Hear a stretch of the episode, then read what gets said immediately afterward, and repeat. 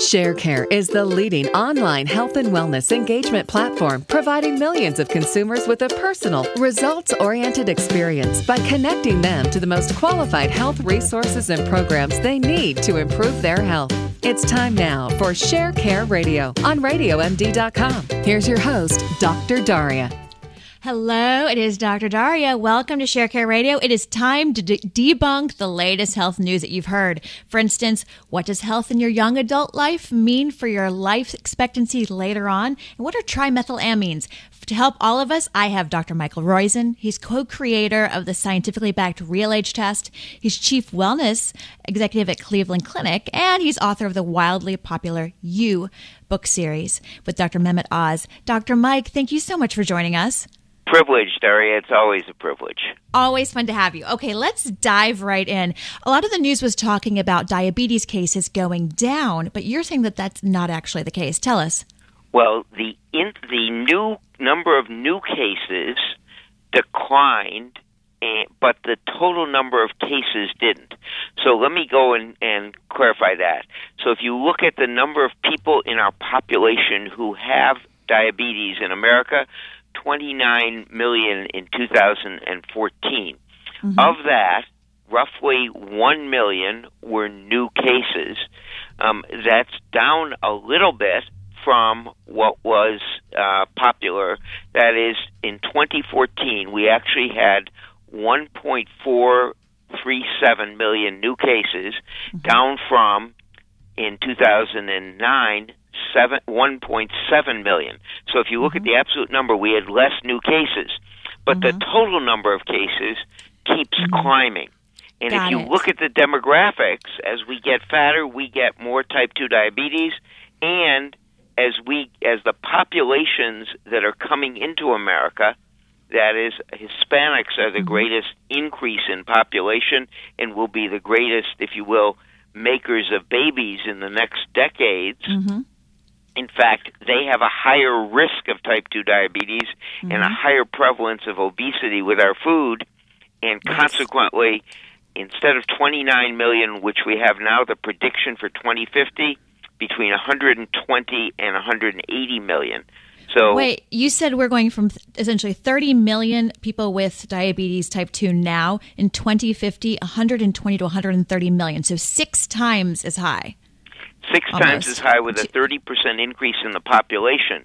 But wow. the population is shifting more uh-huh. from to Hispanic people mm-hmm. and more to Asian people. Mm-hmm. And both of those groups have a much higher risk for diabetes from their genetic, um, mm-hmm. if you mm-hmm. will, makeup.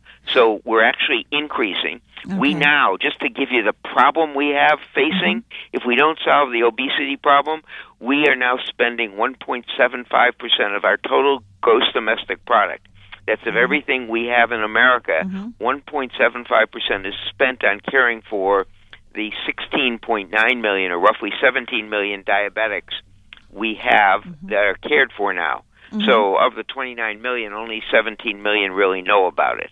Mm-hmm. And if we go to 120 million and we care for them, we'll be spending over 10% of our total GDP just on diabetes. Wow. That's the real problem because not only we spend it on diabetes, we'll spend it on dementia, we'll spend it on osteoarthritis, mm-hmm. we'll spend it on cancer and post-cancer care, post-heart and heart care. We'll mm-hmm. be spending that in food. We won't have to worry about urology, pediatrics, or sports medicine. It's going to come out of somewhere. You're right. So the important thing is to try to get a handle on this. And I know one of the other articles we were discussing was that obesity in early adulthood can increase your risk of cardiac death later on. So not only does it increase your chance of diabetes, talk to us about that and what parents can do. Well, this is true. So there are two parts of this study, and I'm going to give you both of them. They're actually two different studies. Mm-hmm. The first is that for every minute you can do on a treadmill in the treadmill test, and it's done a specific way, so it's a stress test. Mm-hmm.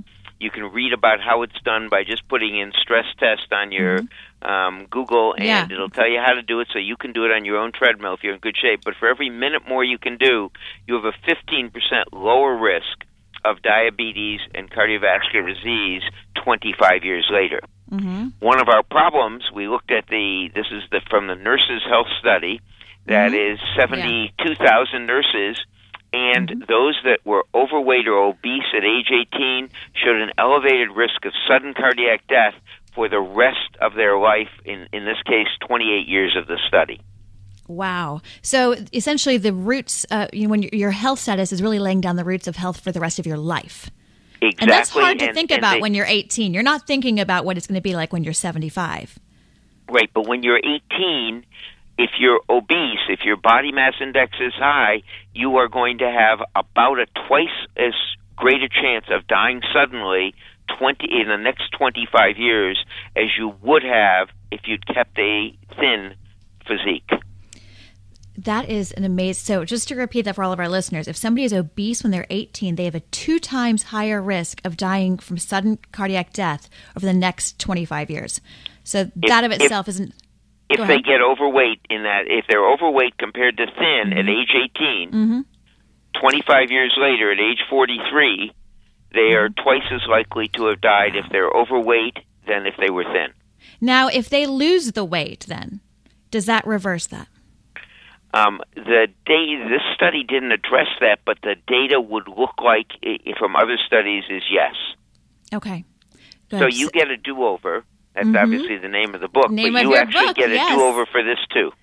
Okay, good, good. I see why you named your book Do Over. Fantastic. Now, and that's something for all parents to know and for young adults to know that impact, how drastically it impacts them.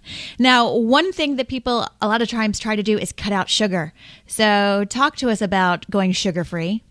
Well, this is, they did a study looking at the shelves of all of the um, supermarkets and of what people ate off their plate at restaurants. Mm-hmm. And obviously there's a growing um, body of research that says we shouldn't eat as much sugar, right. but cutting out sugar entirely less important with an understanding of getting a little sugar and not much sugar, but getting it from real food. Mm-hmm. The problem is that when you look at all of the things in food stores, in restaurants, and in food stores, they are putting a lot of sugar on it, whether it's a yes. sugar film or sugar coated or just plain adding things that have the word um, dextrose, glucose, sucrose mm-hmm. hidden.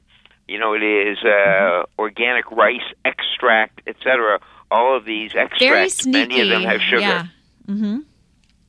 Okay.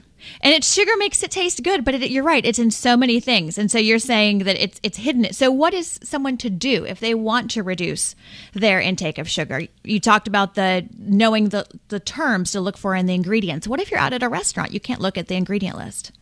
Um, right. What you have to do is have a good relationship with the chef and tell them you're allergic to something that is like sugar, you're allergic to carbs or the carbohydrates give you a problem, and mm-hmm. hopefully they will give you absolutely sugar free.